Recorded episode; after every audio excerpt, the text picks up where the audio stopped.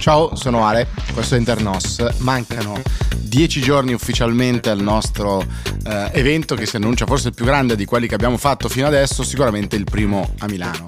Allora, chi mi conosce un pochettino lo sa, eh, sono uno che fa le cose all'ultimo secondo, ero lo studente della secchiata dell'ultima notte e così probabilmente farò anche eh, in vista di quell'evento.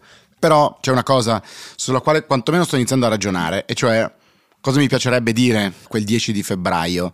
E ovviamente inizio ad appuntarmi delle idee qua e là su fogli che poi puntualmente l'8 di, ehm, di, febbraio quando proverò a scrivere qualcosa avrò perso.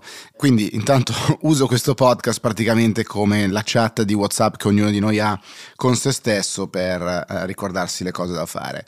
Eh, scherzi a parte oggi volevo fare un esercizio un po' diverso perché se il 10 di febbraio dobbiamo parlare del perché è nato NOS e del che cosa vuol combinare NOS beh eh, oggi ci aiuta a fare questo pensiero Good Morning Italia, che come sapete è questa app ehm, che ci aiuta nella, nella, rassegna stampa la mattina, fa una selezione, arriva nei vostri telefonini intorno alle 6 e mezza, eh, anzi puntualmente alle 6.30 ogni, ogni mattina.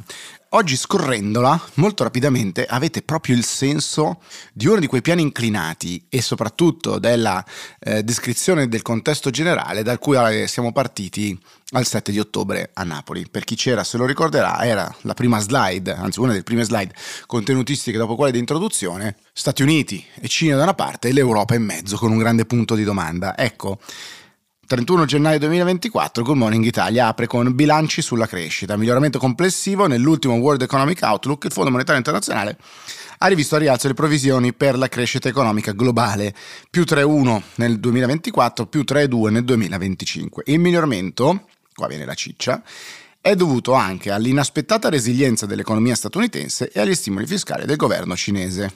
Sguardo all'Europa.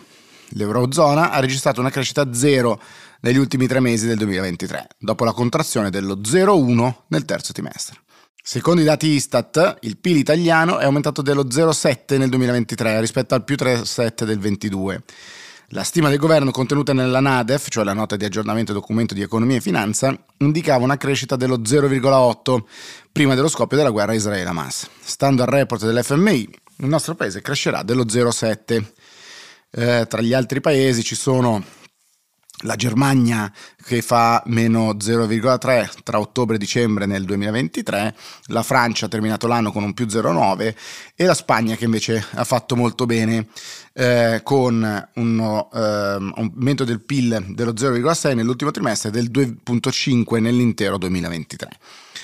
L'Europa non è nella mappa globale, non c'è, non c'è in termini eh, di crescita economica, non c'è in termini eh, geopolitici.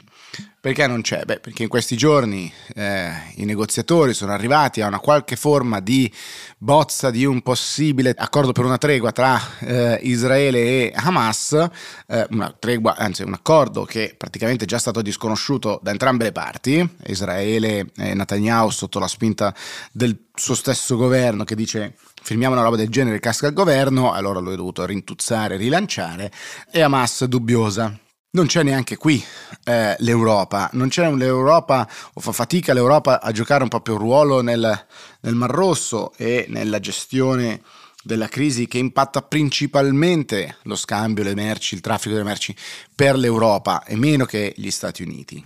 E quindi NOS è, eh, nasce proprio in questo contesto, con la consapevolezza di questo contesto, la voglia di mettere una fortissima attenzione a questo.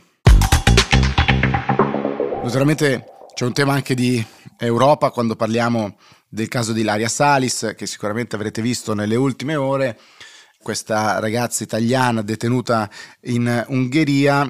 Eh, hanno colpito fortissimo le immagini di lei portata in tribunale con catene a braccia, gambe e eh, come dire, tirata quasi con un guinzaglio, sembrava da diciamo, le forze di polizia ungheresi che tra l'altro erano portavano un uniforme che di solito si mette, non so, nemmeno con Pablo Escobar probabilmente o con i massimi eh, ricercati eh, e latitanti quando vengono beccati, ebbene, quelle immagini le abbiamo viste tutte tranne il ministro Lollobrigida e il ministro per l'agricoltura. Gli hanno chiesto cosa ne pensasse, ha detto no, non ho visto le immagini, quindi non commento. Pensate, un ministro che non riesce nemmeno ad esprimere un proprio parere su una concittadina italiana trattata in questa maniera perché Orban è un suo amichetto politico.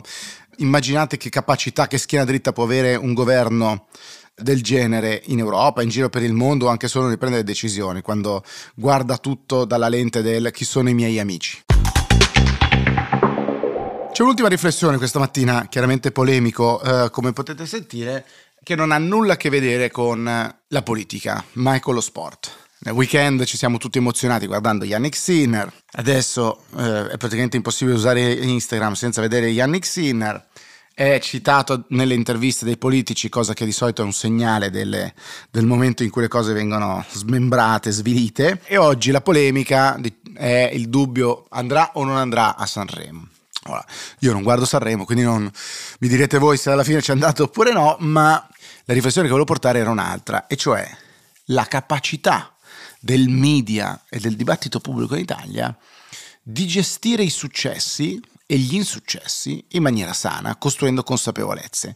Noi non siamo capaci di farlo, non siamo capaci di farlo quando parliamo delle start-up che vanno bene o che vanno male, se l'imprenditore ha fatto bene o ha fatto male, il perché è andato bene, è andato male. Ci limitiamo al racconto di colore in cui ci sono prima i due fondatori o le due fondatrici nel garage, che poi non è mai un garage, e eh, quando poi o fanno un guaio oppure diventano ricchissimi e poi fanno dei guai perché sono diventati ricchissimi o ricchissime non c'è mai niente di mezzo di costruzione. E qua uguale, no? Adesso vediamo Yannick Sinner, chi vuole fare l'intelligente fa il video che lo sciava, chi fa quell'altro il video di lui che prova la vole di rovescio, eh, eccetera. È colore, ma non c'è costruzione. Con il post di NOS abbiamo provato a parlare qua, chapeau al team, io non ho, anzi l'ho visto cose fatte, abbiamo provato a parlare di, di temi infrastrutturali, no? di come si fa a crescere un campione, far diventare un campione. C'è il talento ovviamente, ma poi uno deve avere la possibilità di accedere a delle strutture e un domani Yannick Sinner perderà qualche partita. Allora di cosa parleremo? Flop, ehm, difficoltà, ecco il post dell'amorosa che gli ha fatto saltare la testa. Non, non è così. Non è così. Oggi c'è un'esaltazione totale, la ricerca di dettagli incredibili, folli, troverete eh, di tutto e di più negli articoli, veramente degli incisi risparmiabilissimi, e invece non c'è una riflessione sul concetto di successo, di fallimento di domani, la costruzione psicologica di come si gestisce il successo, di come si, gesti- si gestisce il fallimento, che credo che invece sia un aspetto di anche salute mentale di cui si parla tanto e di cui dovremmo parlare. Ecco, credo lo sport in Italia sia l'emblema o come dire, una buona metafora del nostro lento declino. Guardiamo il grande successo come fosse piovuto dal cielo, eh, ci stupiamo del fatto che Yannick Sinner dice ma non so se vado a Sanremo, devo allenarmi, caspita, e noi lo guardiamo come ma no, ma vai a Sanremo che c'è, ci sono il celluccichio, e poi c'è no, carenza infrastrutturale, scarsa attenzione allo sport, eh, non c'è dedizione, non c'è possibilità di eh, creare effettivamente dei, dei campioni Rendiamo tutto guardando alle vecchie glorie del passato, il nostro calcio declina, il nostro calcio non ha spinte economiche, il nostro rugby è sempre eh, diciamo in, in, difficoltà, gli sport secondari rimangono tali, ci ricordiamo solo della scherma perché ci fa vincere più ore di qualunque altra roba eh, in giro o il nuoto altrettanto. Ecco, questo non è il modo di costruire successi, che siano nello sport o che siano altrove. Sport buona metafora, sempre della vita e anche del nostro andamento come paese.